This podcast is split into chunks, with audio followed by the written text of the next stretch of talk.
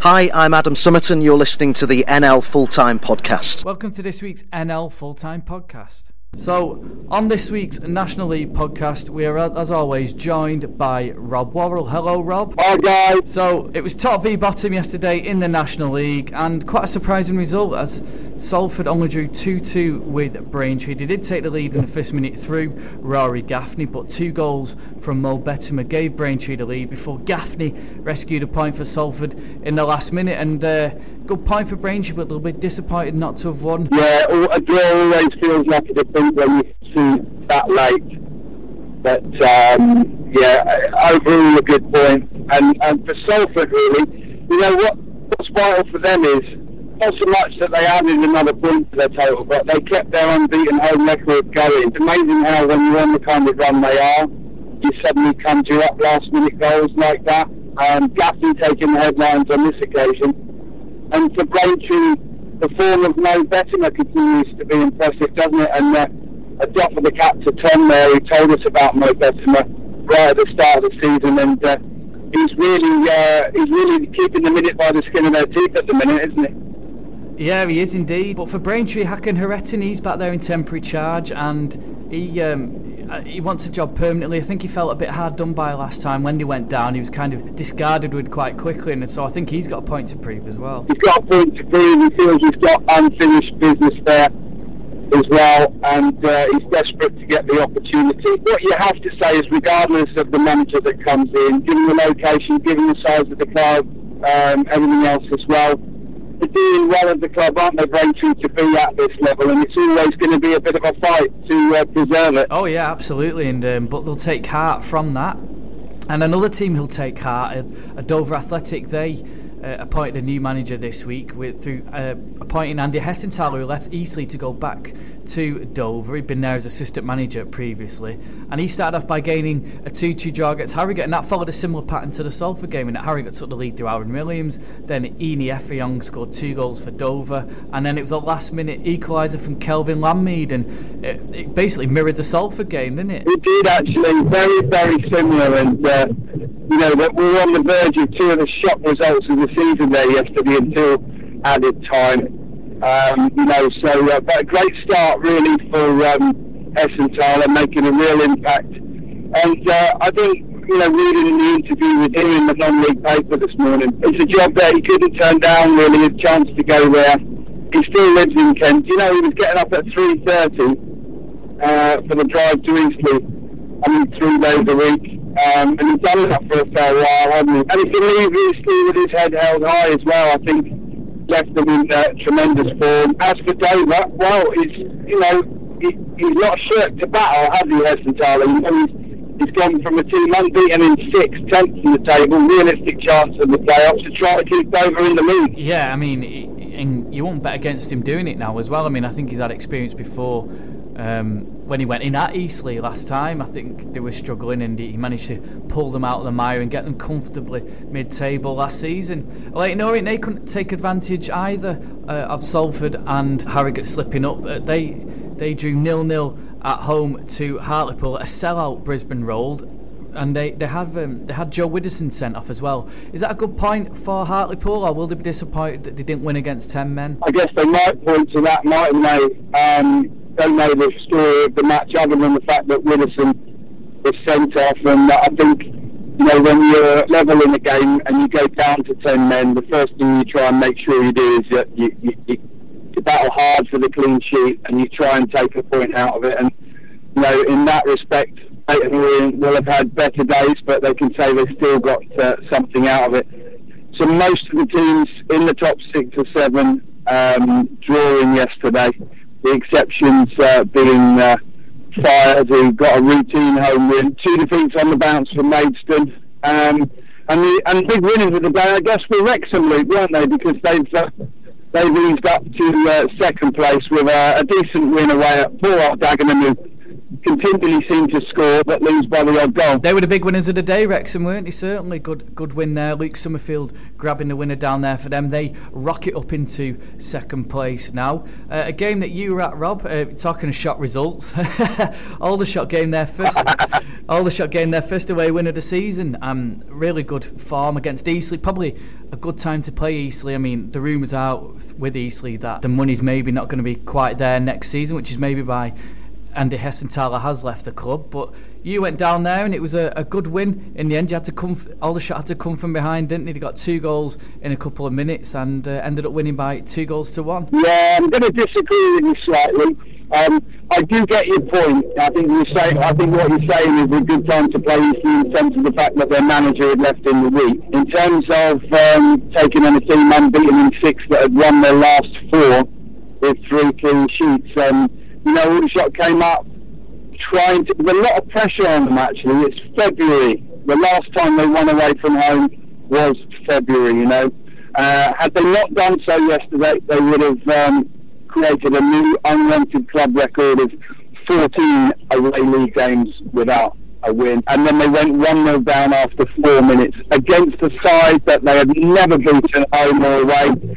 And Luke, I've got to say, it felt a little bit like uh, same old, same old for a little while, but those Aldershot players actually responded really well. They showed a lot of character. I think they won seven or eight corners in the first half, and then in the final 10 minutes of the first half, they literally ran riot. Um, they really should have scored four, um, took two of the chances, um, and the game should have been put to bed. But uh, as is true tradition in the Aldershot way, it was a bit of a scrappy, nervy, second half, but some decent game management. And I think they only gave up two chances to Eastleigh in the whole game, so uh, a thoroughly deserved three points and uh, a lot of relief around Aldershot. And of course, that's three wins and a draw in the last five, and they're, they're starting to uh, very slowly get, uh, rise up the table. Yeah, and they broke the Eastleigh hoodoo of, of having never beaten them. And they also got the first away win of the season, as we said. So to celebrate that away win, Rob went and caught up with Gary Waddock after the game. Sitting down with uh, Gary Waddock here at the Silver Lake Stadium, where he's uh, contemplating Aldershot Town's first ever victory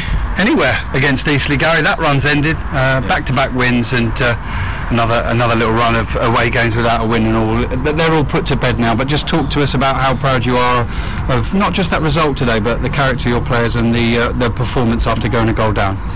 I thought uh, from the first to the last second of the game they were outstanding. Um, goal a goal behind game like this uh, against an experienced team, and then to turn it around in the manner that we done it was uh, outstanding. We talked a few times about staying in the game when things go against you, and they did that really, really well today, Gary, and forced a succession of corners soon after the goal. But uh, the chances really started to flow towards the end of the first half. Um, two went in. Um, possibly the easiest one of all of them was missed. You know, I mean, describe what, what it's like as a manager during a, a, chaotic period like that. I guess you're the calmest man in the house, aren't you? no, we had some good chances. There was some good play uh, to get us in. They're good chances to have, you know, and we we could have gone away with it, if you like, uh, just before half time. But it wasn't to be. But the, the players kept plugging away at it, playing the way we want to play. We created chances uh, against an experienced team, as I keep saying, and they're on a good run of form also. Come away um, with three points from a difficult fixture, with a change of manager, uh, and I know Strev's really, really well. He obviously wants the job here, so the players are working very hard for him to try and get it for him. Uh, and I wish him well. I hope he does go on um, and achieve that. From our side, I was absolutely delighted. I was delighted for our away supporters. They, I thought they were as good as the team, and they roared us home at the end. You beat me to my next point. I mean, the atmosphere towards the end of the stadium was incredible because as much as they were getting behind the shots, uh, players, there will have been nerves there, Gary. You know, uh, things have always seemed to something always seems to go wrong at Eastleigh, and and, and they know that more than anybody, the fans. But they, it didn't stop them uh, getting behind the team with every tackle and every pass. It was nice to put it to bed and, uh, and beat Eastleigh. We, we haven't. Uh, I was aware of that, uh, and our fans are aware of that. But to come here and play the way we did and get the result, we can put that one to bed now. Back-to-back wins in the league over the last uh, couple of weeks, uh, which uh, lifts your side to a healthier position in the National League table. Now your thoughts and attentions turn to uh, the FA Cup. You've got a home draw uh, against a side from two divisions lower, but my goodness me, they're a good side, scoring a lot of goals and uh, winning a lot of football matches. They'll provide tough opposition for you, I'm sure. The pleasing thing is we're at home, that's for sure. Uh, they're top of the table. Um, they're doing something right to be there. Um, so I'm going to go to the game on Tuesday evening. They've got a fixture Tuesday evening, so I'm going to uh, go and watch that game um, and make sure our preparation is as right as it always is going into league fixtures. So it's an important game for us. That's what I was going to say. I mean, fans will think, oh, it's the FA Cup or whatever, but really, you, what you're trying to do week by week is just get this side gelling, get a little bit of a pattern of play, get a, a consistency of character. Uh, and so there, therefore, I guess as far as you're concerned, it's just another football match seven days later, isn't it? It is, yeah. And we want to stamp our, I don't know, our play on any opposition that we play against. And you know better than anybody, we want to play a certain way in a certain style. And uh, I've said it earlier on in the season, uh, let's be patient we're on the back of a very good performance away at Eastleigh, um, and we need to maintain that standard that uh, the players have set. And that was Aldershot manager Gary Waddock, and as you said, a lot of relief there, Rob. An awful lot of relief, and a lot of pride as well, because you know when when you're on a run like that away from home and you go behind early. You know, uh, you, you know that, that sometimes with the mentality of players, they could have shirked away from it, they could have shrunk away, and just uh, you know gone down a couple of goals and lost another game, but they didn't. They really, really responded well. Um, and it was really interesting to pick up from Gary's interview there. He's very fond of uh, Ben Strevens. Strevens has played for him before. Um, he absolutely, he absolutely vindicated that, that Strevens could well be the right man for that job. All right, he got off to a losing start, but um, you know he was already on the coaching team. He stepped forward now and. Uh, a little bit like Hayrettin at, at, at Braintree, he's made it really, really clear right from the outset that he wants that job. Yeah, and it feels like he's done his um, he's done his apprenticeship, hasn't he? Under, under someone like Andy Hessenthaler as well, he'll have picked up a lot, won't he? And it's up to him now. It's his job to lose, I suppose. Obviously, didn't get off to a, a great start. But Eastleigh this year are actually justifying sort of the money they've been paying out in the recent years. I mean, they're in 10th, they're only six points off the playoffs. It was a 50 feet in five yesterday. So uh, it'd be interesting to see if, if he can come and get that new manager bounce. And if he gets them to push on, they'll, they'll fly into the playoffs. Absolutely. And, um, you know, they, they, they're not in a bad position for him. You know, Strevens, you don't often get to take over a team that's in 10th place, do you? You know? No. Um, so, uh, you know, he, has got a, a decent fighting chance. And by all accounts, they didn't really, you know, yesterday was the worst that, that they played for sort of seven or eight games. So I, I can't really give too much of a judgment on Eastleigh based on yesterday. I can tell you that McCallum and Zebroski up front are a real nuisance, and McCallum, of course, got his goal yesterday. One of the interesting things about Eastleigh, as you say, the word goes round quickly in terms of attracting players. That's what might really change now, Luke, because it was well known, wasn't it, at National League level that Eastleigh were paying decent wages. Mm. Um, there's even reference to it in John Parkin's book, actually, that I read while I was away on holiday last week. A really, really good read. That is that uh, that John Parkin book. And he was saying when he went when he went to Eastleigh, he was uh, he was on wages there that matched what he was getting in League One. Can you believe it? No. I know it's, it's it's crazy, isn't it? I think that's one of the, as I say, as I alluded to earlier. I think that's one of the reasons that Andy Hessenthaler's maybe left because the rumours are that maybe they're going to have to cut back a little bit next season. So, big season for Eastleigh. Well, coming up, uh, can they get into the playoffs and, and see what they can do from there? And can they consolidate in the in the National League? We uh, we wait and see. Gateshead they've um, they've only had one defeat now in five, and they had a good win away at Havant and Waterloo. Really long trip for But they came away with the three points, and they've snuck into the playoffs now, Rob. Yeah, I mean they continue to uh, surprise, really, don't they? After you know what happened over the summer, and it looked like they were going part time, and then they just hung on there and said, "No, we can." We can keep it full time, and, and then the new investors came in, and uh, Watson, who has made a really good start this season, you know, with a completely different feel about the place. Even Rick, having got the winner yesterday, he's, he started to, to weigh in with some goals. And they're going really well, particularly on the travels. And, you know, you have to doff your cap to that because it's head to anywhere on a Saturday or, yeah. you know, if they get the chance to uh, stay over the night before, I don't know. But they're near enough going on a long away trip every time they hit the road. And their away form's pretty decent. They just had a little bit of a wobble at home and, until the last match but uh, they're going well. And I don't. I think a little bit like Solihull Moors, uh, Luke. Nobody, nobody picked up Gateshead in their predictions for uh, possible playoff challenges. Here. Yeah, no, definitely. I mean, um, in terms, of, you sold that on nicely because Solihull. I mean, can we actually say that they're in the playoffs on merit on merit now, and it's not just kind of a, a, bit of a fluke that they've had a really good start? They're actually consolidating now, aren't they? Yeah, hundred percent. You got themselves their noses in front yesterday against Ebbsfleet, Ebbsfleet level, and, and, and still they found a way to go on and win that game. And that's a, you know, that is that is an Ebbsfleet battling really, really hard to try and you know ignite their season. They just can't seem to get going at the moment, and you know, so whilst we we're amazed at the progress of the likes of Gateshead and Solihull. Um, you know, we continue to, to wonder just why it's not clicking at Ebbsfleet. Yeah, I was going to ask you that, Rob. Actually, do you think they're underachieving a little bit this year? I mean, it's obviously they got they did really well to get in the playoffs last year and gave it a really good goal, but they are having a well, it is a massive hangover in it this year. Yeah, I mean, if you look at some of those sides that were in the playoffs, the likes of Ebbsfleet and Aldershot, they didn't start the season well. You can sometimes pinpoint to a little bit of a hangover from that let's also remember that that was way above expectations as well because it was their first year at this level. And I really hate to say it, but you know it's so much harder in the second season, isn't it? And uh, I don't have any doubts that they have renounced the quality and desire to put themselves well in this division. It's just you know whether or not now um, the realistic chances of another playoff push are, are just beginning to ebb away do you think? Oh, oh, good point there, Eb. Eb away for Ebbsfleet. um, do, you think Daryl McMahon? Do you think Daryl McMahon is under pressure? Do you think it's uh, or not? Or do you think the board? Will, do you think his job's quite safe at the minute? I doubt he's under pressure for his position, but I bet he's putting himself under an awful lot of pressure. He's a passionate man. He's a winner. You know, on occasions we've spoken to him, we've all been thoroughly impressed with him, and uh, I'm sure he'll get it right. But uh, you know, in a way perhaps similar to, to the likes of Aldershot.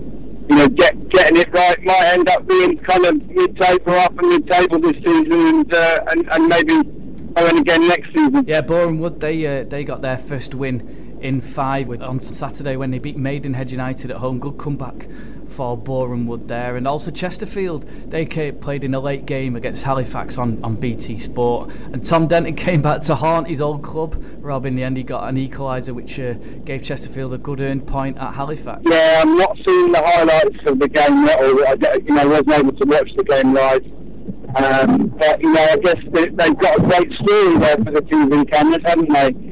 I think it's Halifax who haven't won in around about nine games and Chesterfield 13. And uh, there was a story there waiting to happen. Sadly, it didn't happen. Either way, did it? Both runs go on. Uh, Tom Denton's first goal as well for Chesterfield, ironically, against the club that he left in the summer. Sutton United will give them congratulations. They, they, they fell bravely on penalties in the end to Bohemians in the Irn-Bru Cup which meant that their game against Barnet was called off. But a, a great run for them in that little competition, Rob. Yeah, they've done well. They've equipped themselves well, haven't they? And, uh, you know, I, I don't know how they'll feel about it, but they'll be looking to knuckle down and get back to uh, get back to league action as soon as possible. Of course, the FA Cup's going to come around before that. Um, but just before we wrap up the National League, just a, a quick mention for Bromley and Neil Smith's had a good month or so, hasn't he, there from, you they eked out a 2-1 home win as well um, and uh, they've lifted themselves uh, up to a nice, comfortable position now, and they can go again. Yeah, not lost in four now. They've picked themselves up after a, an iffy start of September. Hi everyone, I'm Martin Tyler. You are listening to the NL Full Time Podcast. In the south, then we'll move on to there. So joining me on the line now to talk about Chelmsford City's season so far and their game at Woking over the weekend is the Claret Army podcast. Darren Smith. Hello, Darren. Hi, Luke. Good to speak to you. So over the weekend, you got a good draw with Woking, despite taking the lead through Chris Whelpdale. I suppose there's kind of a tinge of disappointment that you were leading and then didn't get the three points, but Woking have been going well this season. Yeah, it was um, a very good performance. Um, although uh, second half, obviously, we've tailed off a bit, but first half was really good. Um, played some good stuff.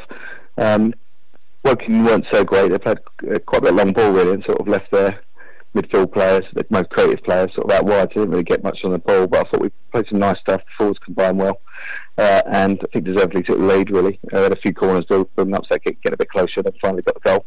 Um, we looked really comfortable, apart from one defensive error just for half time when uh, Loza, their striker, who got the goal later on, went, went through and missed the one on one. But apart from that, it was really good performance first half. Come out second half again, similar, and then again, silly mistake.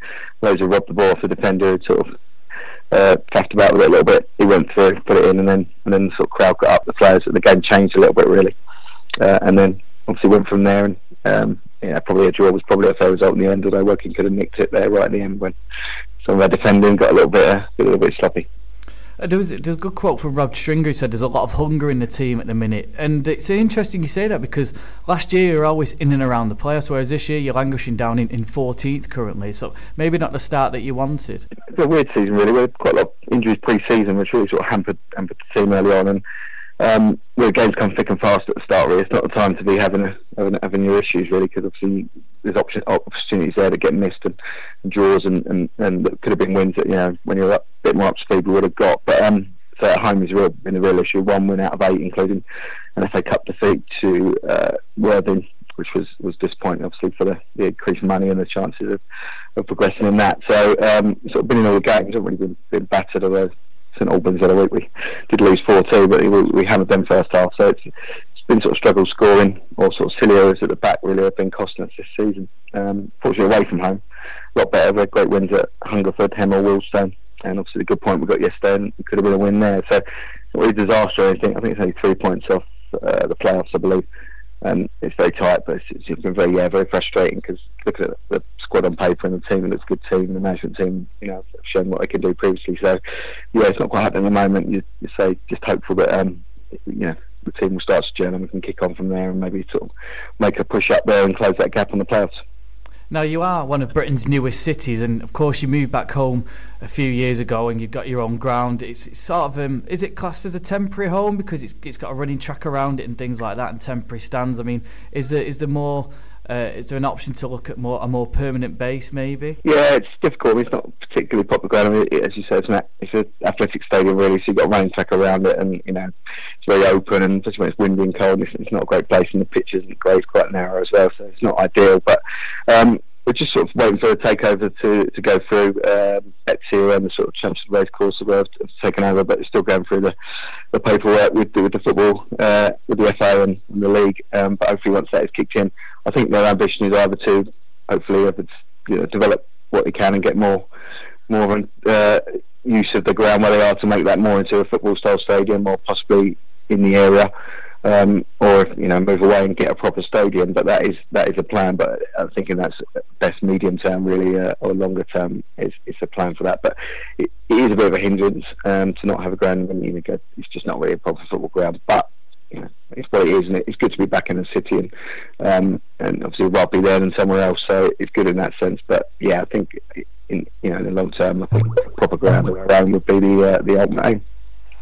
In terms of you saying it's hindering them, do you, do you think so? Playing at that type of ground is, is hindering your home farm a little bit? Possibly, but you know it's the same for every team there. And, in previous years we've done okay there.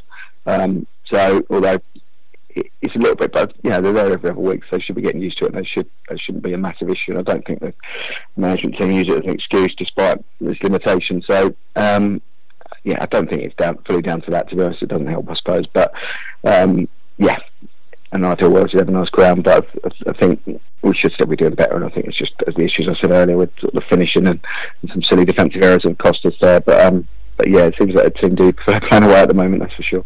So just tell us a bit about the the Claret Army podcast then.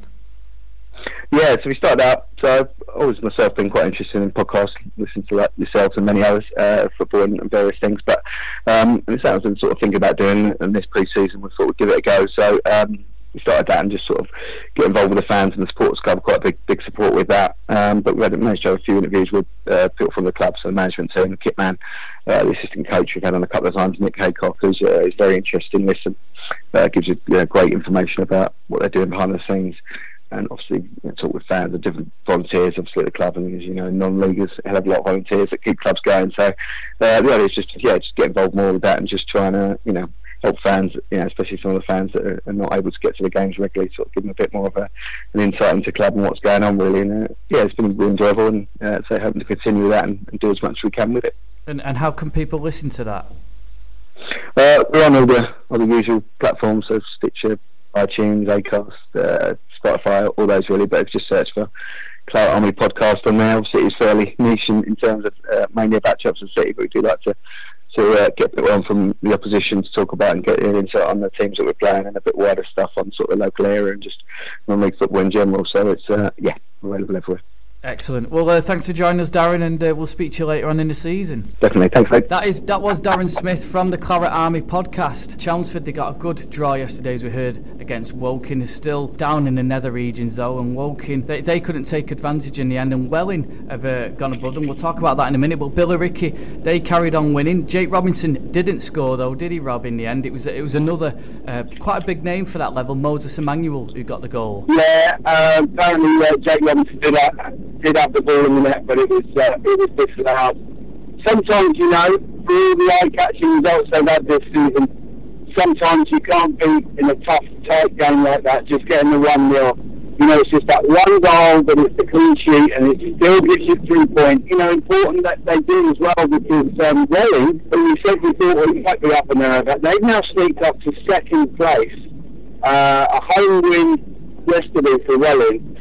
Uh, and, and I've got to mention, although he's not on the uh, podcast today, I've got to doff my cap to uh, to Tom Lang again because uh, he thought that Adam Coombes would be the top scorer in the uh, National League South this season, didn't he?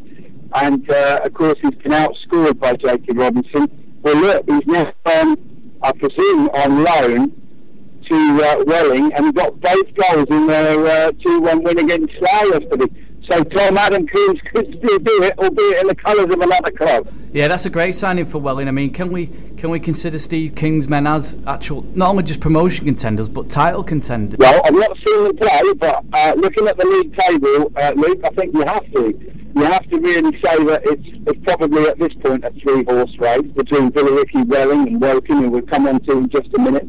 Uh, Bath's form's pretty good too as well, um, and. Uh, Robbie Neilston, going nicely, good win for them yesterday, and uh, they sit in fourth place. So um, I, I, I wonder if it's starting to bubble up towards something like we had last year, you know, which was a, a really close affair between the top seven for ages, and then those two uh, in Dartford and Havant that broke away and uh, they literally went toe to toe over the last seven or eight games, winning, winning, winning, didn't they? To say it's, it's, it's going to be really, really tight, and I think Welling uh, don't rule them out. And like I say, Adam Coombes is a really key signing, and that'll be interesting when Billericay go there, won't it? Because Welling's one of those. I'm sure you've been before, Rob. It's a very tight ground, and it's the main road. You can see the London buses going behind it, and there's a bit of a slope on it. It's not the easiest place to go and play football, is it? It's not the easiest place uh, at all, and it's going to be some right. There's going to be some right battles between now and the end of the season, and it, it's probably the last time that we'll say this now. Um, because obviously the league tables are fairly well formed now after 14, 15 games. But it's still relatively early, isn't it? And the reason I'm making that point, another team we can't rule out in the National League South, starting to get some real momentum under the new manager Gary Johnson. The shackles are off, they're going forward, they're attacking. Torquay United, four goals away from home yesterday. And you know what? They're only seven points off the top of the league now and uh, just nestling there one place underneath the playoffs. So uh, I think Gary Johnson and Torquay will still fancy a crack at it. Yeah, they're doing a bit of a Tranmere, but obviously Tranmere didn't get rid of Micky Mellon from last year. But they, they, they are just kind of really picking up steam. A hatchet for Jamie Reid against Eastbourne Borough on, on the 4G pitch down there. And Eastbourne have lost their way a little bit. But as you say, teams will be looking over the shoulder now and uh, thinking, oh, oh, heck, Torquay on the way here, aren't they? Yeah, absolutely. I mean, you know, when you get these bigger clubs at lower levels, once they start to get momentum, uh, it can be a little bit, a little bit like a juggernaut, uh, as we, we talked about in our WhatsApp group uh, earlier on. You know, so yeah, fascinating, fascinating at the top end of the National League South, and uh, at the uh, at the other end, of course, um, all Weston-super-Mare still can't get a win. Yesterday, they couldn't even get a game, could they? Their game against East Thurrock was uh, was postponed rather sadly due to uh, a road traffic accident. Actually, best wishes to everyone involved in that. In terms of the actual, uh, as we say, we'll go back to Bath just briefly. Rob, really good yeah, win for them, and let's say they've snuck into fifth place, and they're a bit of a bit of a sleeping giant, aren't they? Bath. They've always been known as quite a strong. Um, conference team back in the day, and uh, are they on the way back potentially now? Yeah, even last year, didn't they? When they lost uh, uh, Gary Owers um, halfway through the season, and they sort of steadied the ship. But uh, this season they've started really well, and as you say, a deserved place in the top seven, uh, along with Slough as well. First season at this level. I know they lost yesterday, but um, Hampton and Richmond were the other team that make up that top seven.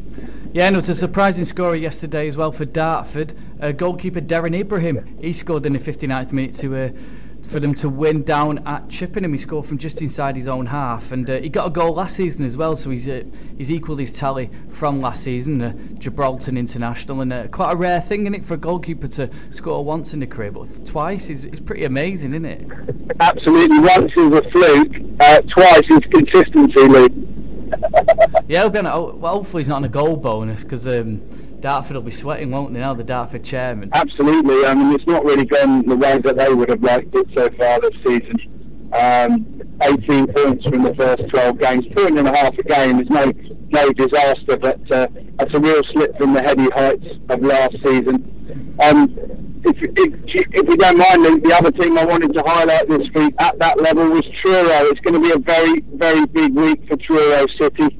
I think they'll find out on uh, Tuesday whether or not uh, there's a possibility for them to go back to their ground, which obviously you know regular listeners will know they they're playing the home games at Torquay this season. Uh, their crowds have dropped to about 150, um, and they've still not won playing at home at Torquay. So uh, it's really proving to be a long, hard season. In fact, the crowd yesterday at Plainmoor, 86. Yeah that could be the lowest in conference um, South National League South history. That it was, um, it can't be helping the team at all, can it? No, it can't. It's a rotten old miserable time, and what they really need, they need some clear plan, something positive to cling to, because you know you're going to players are going to drift away. You're not going to be able to attract players.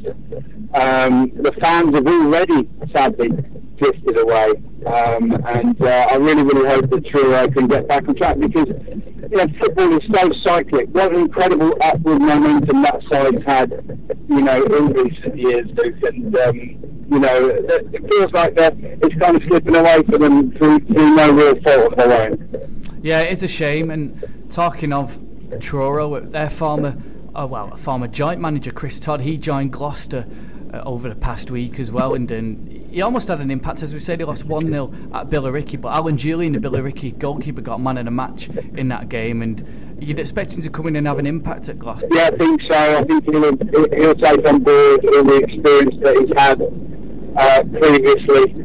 Uh, you know, obviously his time at Truro and, and his, his considerable time before that as well at, um, at Eastleigh and uh, at Torquay. So uh, yeah, it'll be a good, good uh, feather in their cap, and uh, hopefully give them a, a, really good fighting chance of uh, avoiding avoiding the drop. Uh, I noticed that just just below them in the table, uh, Hungerford find themselves in that bottom four, having having lost it at home yesterday after taking the lead early on against Dulwich Hamlet. Um, tough times for, for Hungerford, so they'll be hoping to get out. They, they played with fire a little bit last season, so they'll be hoping that they, uh, they can survive again this season. Hi, I'm Jake Robinson, and you're listening to the NL Full Time Podcast. So we're here to talk about the National League North now. Is uh, live from his living room. It's Chris Pratt. Hello, Chris. Hello, Luke. How are you doing? I'm good, cheers. Uh, another eventful day in the National League North, and we'll start off at the top again. And Chorley, it's now two games without a, a, win for them.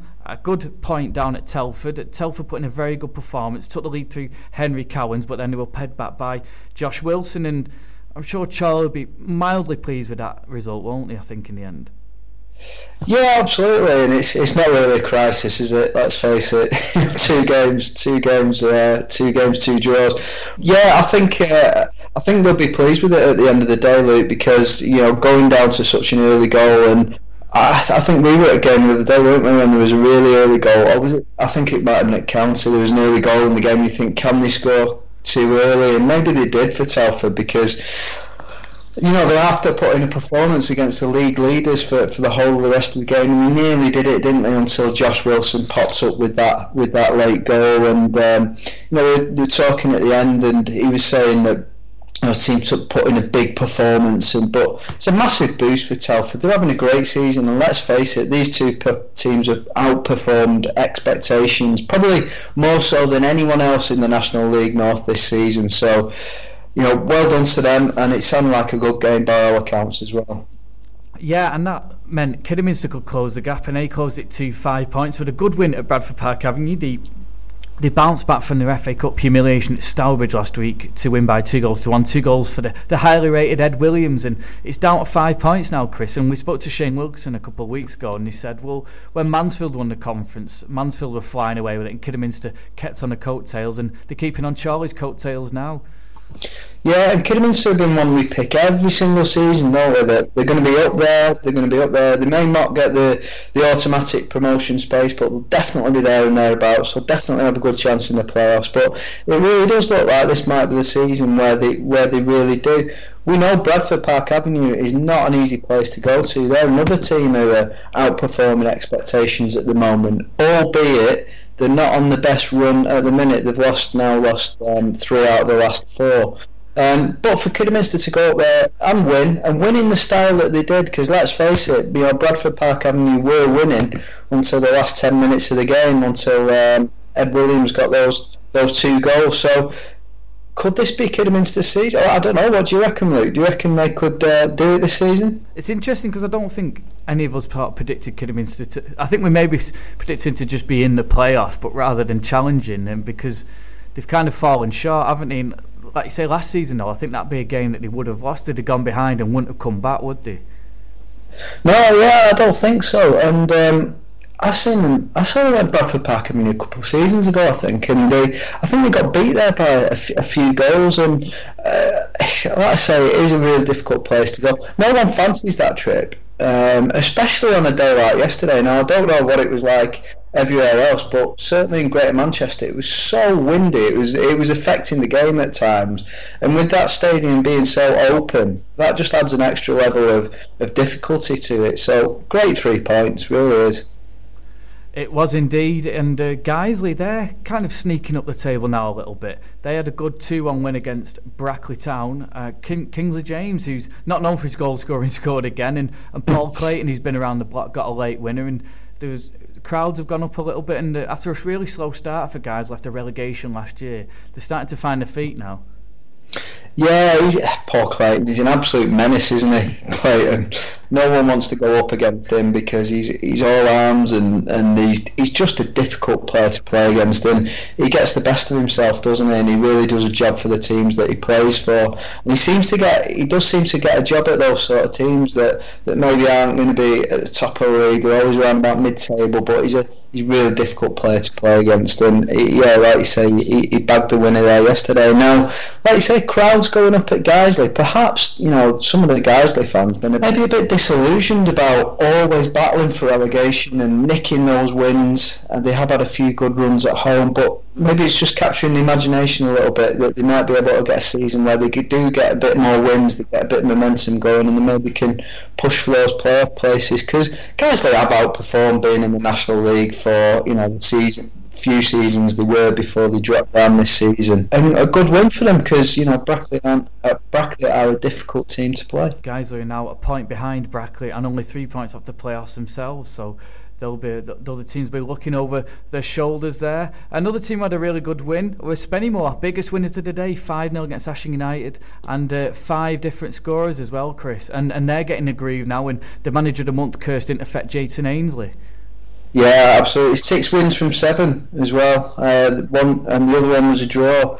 Like said, the sharing the goals around, he was absolutely delighted, Jason Ainsley. I've just watched his interview back actually a few minutes ago, and he said some of the football was an absolute delight yesterday, and some of the goals were a delight. He just seems a happy guy. His players are playing great football it looks easy for him at the moment, doesn't it? The way that they're, they're playing. Difficult one next up though. They've got an overnight stay at Brackley. You know that's a long journey.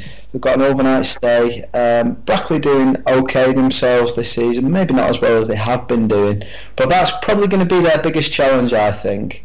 Um, the scoring goals for fun, but I don't think they'll score goals for fun at Brackley next up. You predicted them to go down as always, so uh, you, you were talking bull on that you one. You can't, you can't let that. You got to let that drop now. I will do, but it's a fact. It leads me nice into your next point because you were talking bull on that, and you were talking bull yesterday at Edgeley Park, literally, weren't you? Because you went to see Hereford at Stockport County, Uh, it was an interesting game, wasn't it? Finished 1 all in the end. County, I wouldn't say rescued, Woody, by Frankie Mulhern, but it took a late penalty to get them a point in the end. Uh, look, it wasn't a classic. I'll be honest. It wasn't a classic. It was one of those first halves I've seen at Stockport County too many times now. Actually, I got another goalless first half um, where the away team just frustrates um, the home team really. Now, I think one of the things that Jim Gannon said when I was down there for his uh, his post match interview was that that people just expect us to go out and roll over these teams, you know, who are in bad form and, and not doing so well. And there's no, you know, County don't have a divine right to um, roll over anyone these days. Um, and they just they were just frustrated really. They didn't really have any clear cut opportunities.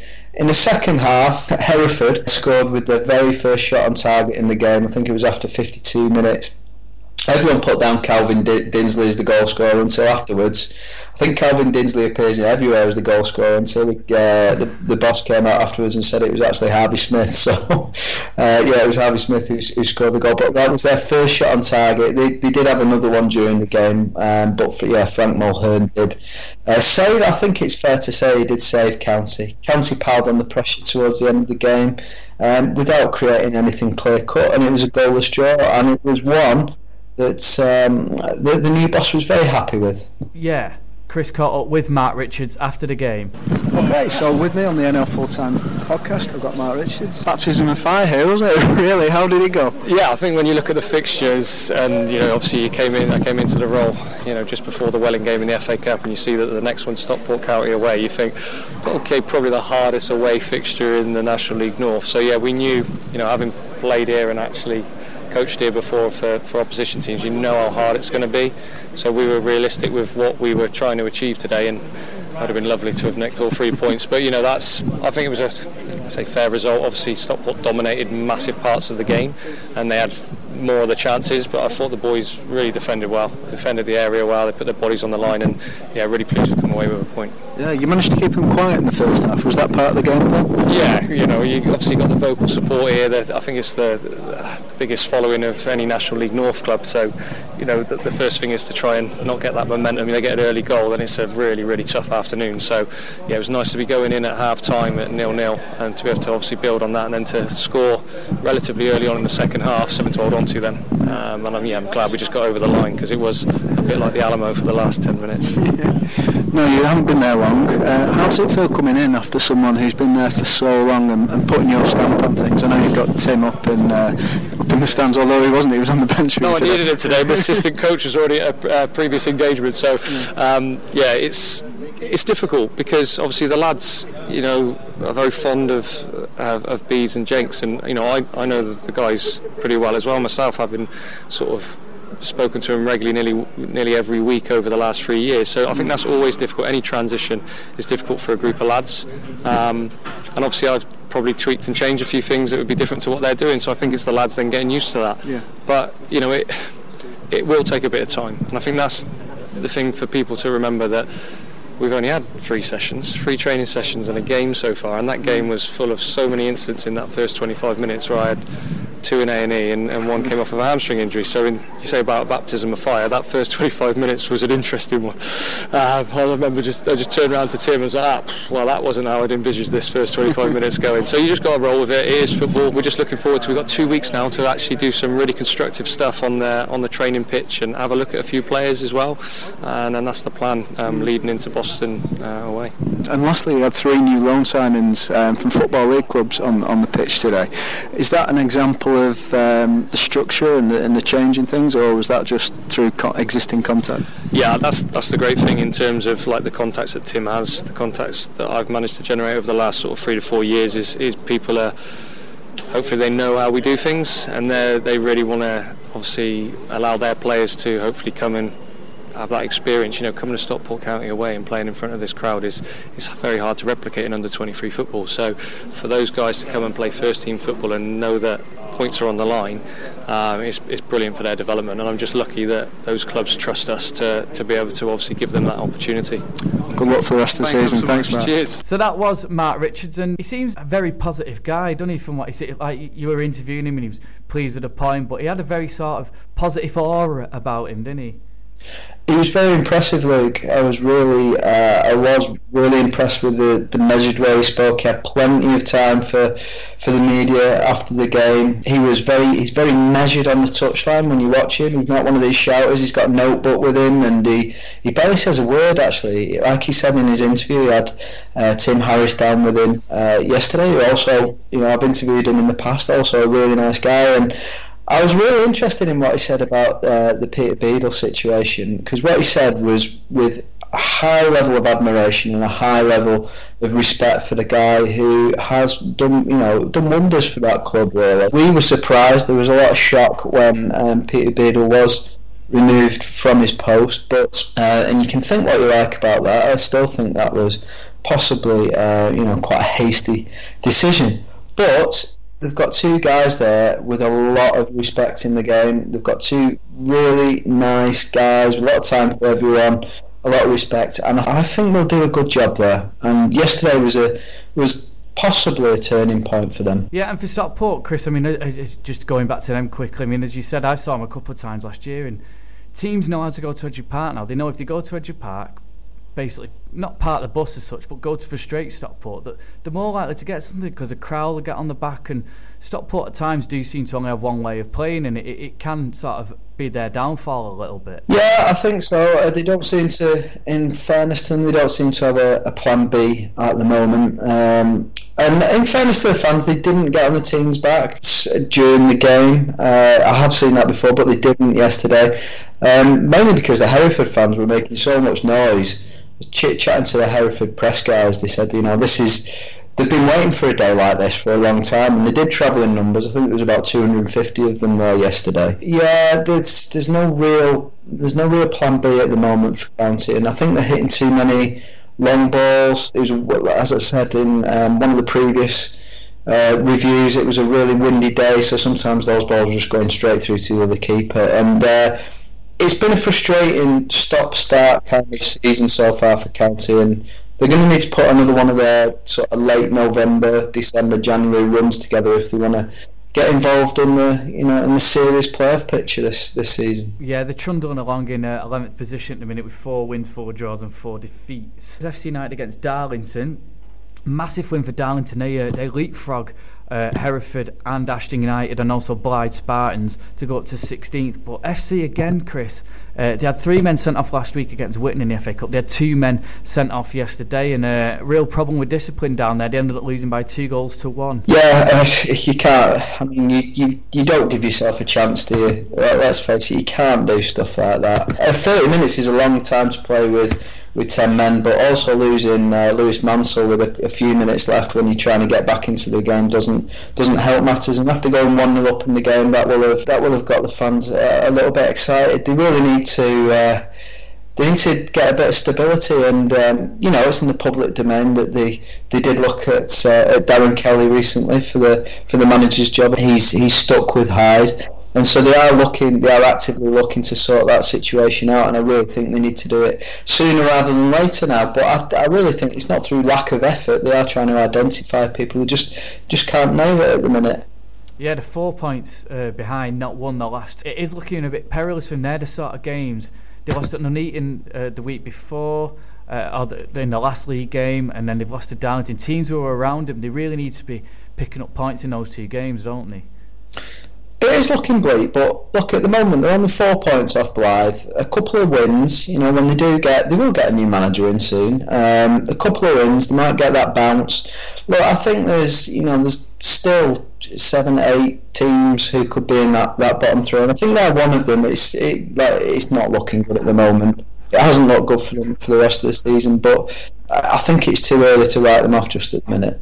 Chris, are you surprised that Blyth are down there? They're only they're in 19th a point above the relegation zone. Uh, yeah, I am. I am. Maybe I picked the wrong northeast team in my predictions earlier in the season because I, I, you, I sometimes get these two teams mixed up because they play very similar football of a very similar area, but they're not doing not doing too great at the minute. I think if you look at them, they either they either win or lose, don't they? They've not got that many draws at the minute. They've won two out of the the last five it's, I'm surprised to see them there because they score a lot of goals. Unfortunately, they're conceding a lot of goals as well at the moment.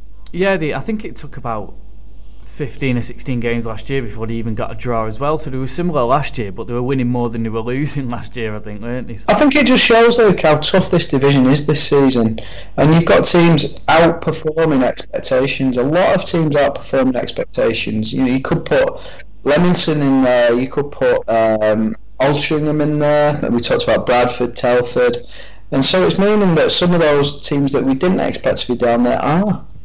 Yeah, I mean Leamington. I think the curse of the podcast has struck. They were up there. They've, they've slipped down to 14th after defeat at, at home to Curzon Ashton. But Blyth maybe sort of have a bit of a buffer because of Nuneaton Borough, who are currently occupying that last relegation spot. But news has broken out over the last couple of weeks, of course, that there's they're close to going into liquidation potentially because there's there's money till the end of the month they say and then after that they're not sure what's happened the players have been told to try and find new clubs and it, it's um, they didn't play this this weekend because of international call-ups, but it's um, it's looking bleak for Nuneaton at the minute. It is. I've done a lot of reading on this one, and so just to clarify the situation, they need, they need a new board and company put in place by November the 1st. It's an unusual situation in that the amount owed to the creditors is quite small, but it does need to be resolved. And one thing that stood out for me actually was that the pay, the player payroll is 25 um, is 25k a month at Nuneaton. Now, I don't know about you, Luke, but that does seem quite high high to me for, for the National League North. Yeah, it's not a bad budget. That's probably lower to, lower to mid table, isn't it? So yeah, it, it does make you think where is the money coming from in a way. Yeah, they've got a shortfall of 17 to 19k a month at the moment, so it's not looking good for them, is it? But you know, you've got you've got to keep your fingers crossed, and you know we send our best wishes, I think, because we we don't want to see them we don't want to see them drop out. And um, best of luck to them for the future because it's a horrible situation to be in. I know there's a, a supporters cooperative that are, are doing the best there to to try and help resolve things, and there's all kinds of complicated situations going on. But at the end of the day, as long as they keep going, that's the main thing. Yeah, and uh, finally, just briefly, Chris, um, York City appointed Sam Collins as permanent manager over the last week, and uh, he responded. And again, uh, it was a really good win for York because he came from behind at Southport, albeit Southport are in the bottom two. But that's the sort of game when York fall behind, they struggle to win, but they actually came from behind and won that yesterday in a point of the playoff. Oh, possibly another turning point. No disrespect to Southport, but it's not going to be their toughest game of the season. But it's quite symbolic, isn't it, when a new manager comes in and, and gets that win, especially away from home, and especially the nature that they did it. Uh, you know, Southport have got real problems, but I'm pleased they've given him the job actually because I think he said it himself. He served his apprenticeship, he served his time, and you know he feels that he he deserves a crack at the job. And this could be the right formula for, for York because they, you know they haven't promoted within for a while, and you know as a guy who does know the club, so uh, good luck to him. Yeah, I think I think the York City fans are expecting a bigger name, but I think he's only had one defeat so far in his tenure there, so he's not, he's not done too bad in his caretaker role. We'll have a quick look at the fixtures in the FA Cup, which uh, is next Saturday. Uh, some interesting ties there. The early the early kick off. Um, and quite rightly as well is between Dunston and Gateshead. That'll be stri- streamed live on the BBC Online. And local rivals, they're hardly, uh, they're only literally two or three miles apart. And Dunston have done really well to get to this round, and Gateshead, as we know, um, they've got good away form. But this is a potential banana skin for Gateshead, isn't it? Luke. Uh, Dunston, I think I'm right in saying they are officially the lowest ranked side still left in the FA Cup. So don't underestimate, you know, just what uh, a David and Goliath contest this is. But what a lovely, interesting twist for Gateshead because they're so used to living in the shadows of a Premier League side, aren't they, in Newcastle and being little old Gateshead.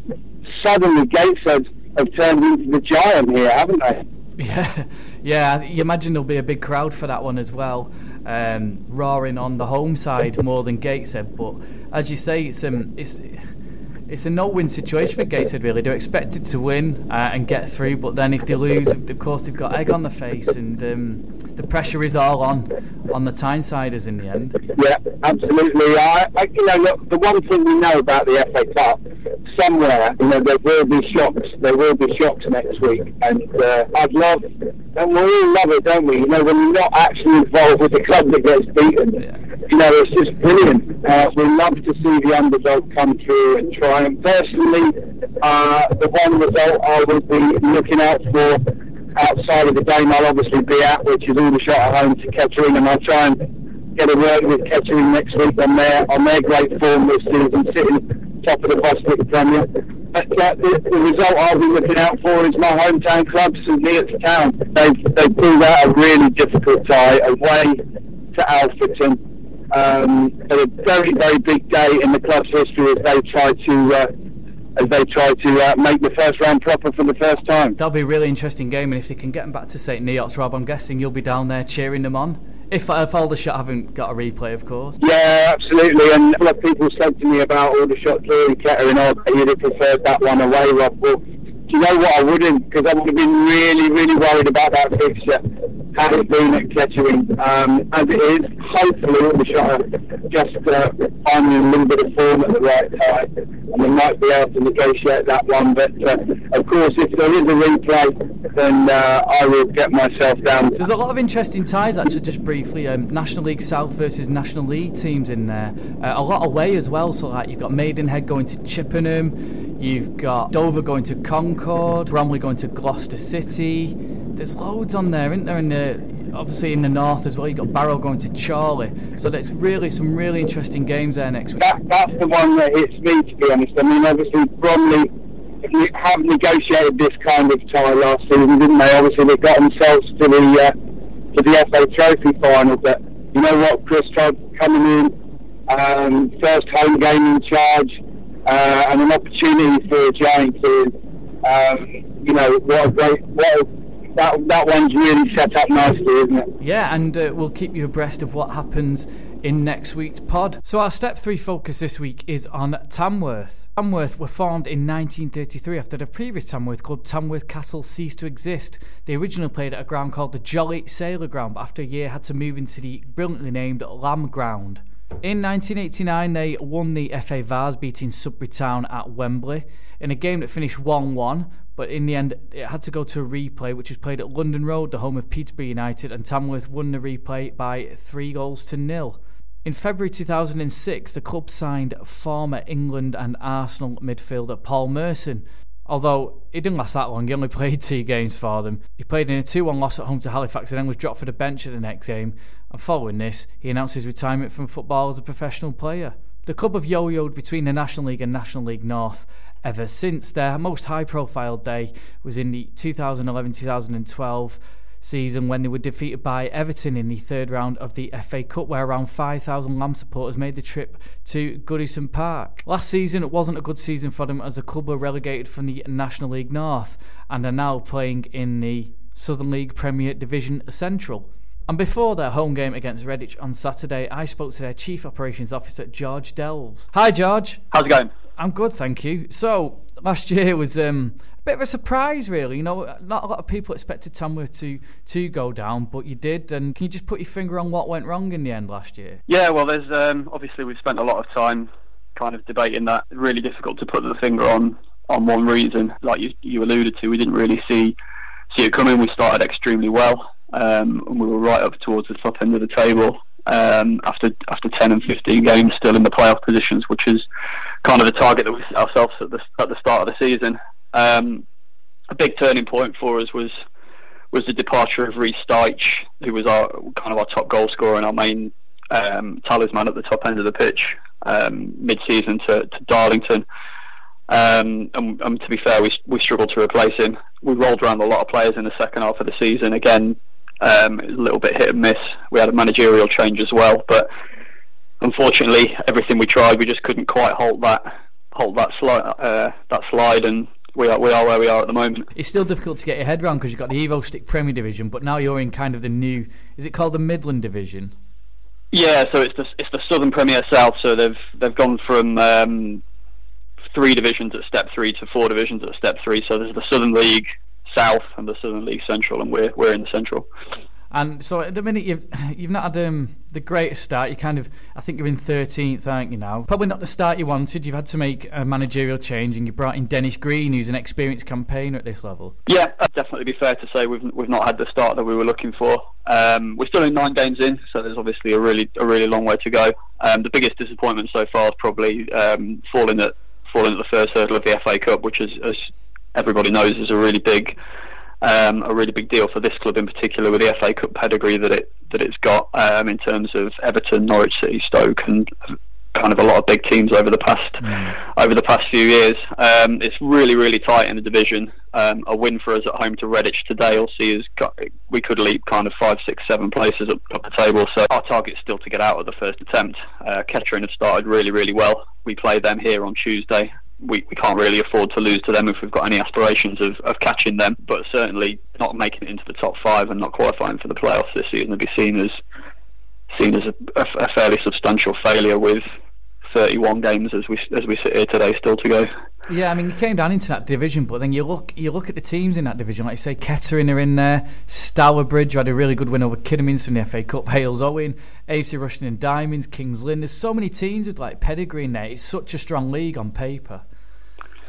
Yeah, I think I w- I wouldn't say our lads have um, underestimated the strength of the division, but how how many times do you see it when when teams at kind of every level come down and it just takes that little little bit of time to adjust. Um, we've got lads who were playing National League football, um, and some lads who've been playing in the league last season um, in in League Two. So we know that they've got the ability. They've just not quite not quite gelled yet, and not quite playing as a unit just yet. So we still we still feel there's a lot to come from from some of the boys. So hopefully we can uh, we can get the, the three points today and start making our way up. We feel we've we've kind of some of the performances we've put in have have perhaps deserved a few more points than we do have on the board. We've missed, we've missed a penalty at home to to Alvechurch to win it with with five minutes to go. We've conceded in the 97th minute to to go from a win to a draw away at Rushden and Diamonds. We've conceded in the 89th minute at home against Royston in in Dennis's first game to lose the game. So we we feel we we feel our points totals maybe not quite reflective of what we've the performances we've put in so far, but you get what you get. Mm. So we've got to uh, we've got to try and get some points on the board as soon as possible. Really. In terms of just the history of Tamworth, I mean.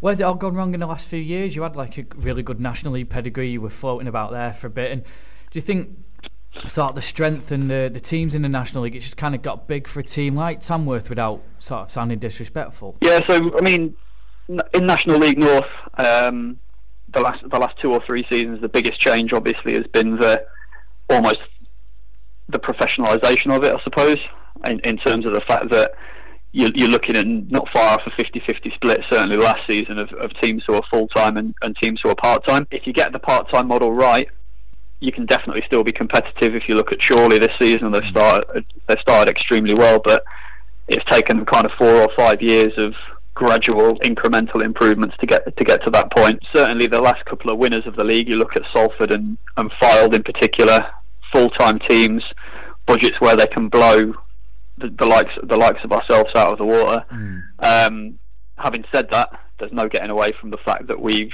we've underachieved quite significantly from a, from a first team point of view. We've developed a lot of the a lot of the other areas of the club, introducing our academy and community stuff, uh, laying the 3G pitch and having a um, a facility that makes us financially sustainable. But as good as all that stuff is, obviously we get judged on results from a first team point of view, and, and rightly so. And in terms of you're one of the teams, oh, a number of teams now we're starting the uh, the 3G pitch model, and obviously that's good. Now we're approaching the sort of autumn and winter times. You know you'll get games on, but how has that sort of benefited you financially? Yeah, so the big the biggest thing for us would be the fact that it's it it makes us to an extent almost self-sustaining, um, rather than relying on benefactors or relying on kind of an FA Cup run or player sales and all that kind of stuff. Um, you've only got to look at the amount of clubs every single season that are experiencing financial difficulties. Um, obviously, the Nuneaton Town being the topical one, um, kind of one of our local rivals mm-hmm. at the at the moment. Really, that the the investment by the chairman and the board of directors in the 3G pitch mean that kind of scenario that the Nuneaton are facing at the moment with difficulties in paying players and um, kind of financial shortfalls when they've not got a home game because they've been knocked out of the FA Cup. Those cash flow issues should hopefully not really be able to affect us moving forwards, um, which is obviously a, a, a, massive plus and gives us a good base to build uh, to build from to mount our promotion challenge this season. Excellent. Well, uh, thanks for joining us, George, and uh, all the best for the rest of the season. Thank you very much. Speak to you soon. Well, Rob, thanks for joining us. Yeah, pleasure as always, mate. Brilliant, and uh, we'll speak to you soon. Thank you for listening to the podcast. Don't forget to follow us on at NL Full Time on Twitter. You can email us nlfulltime at gmail.com or give us a follow on Facebook as well. Until then, happy football watching, and we'll speak to you soon.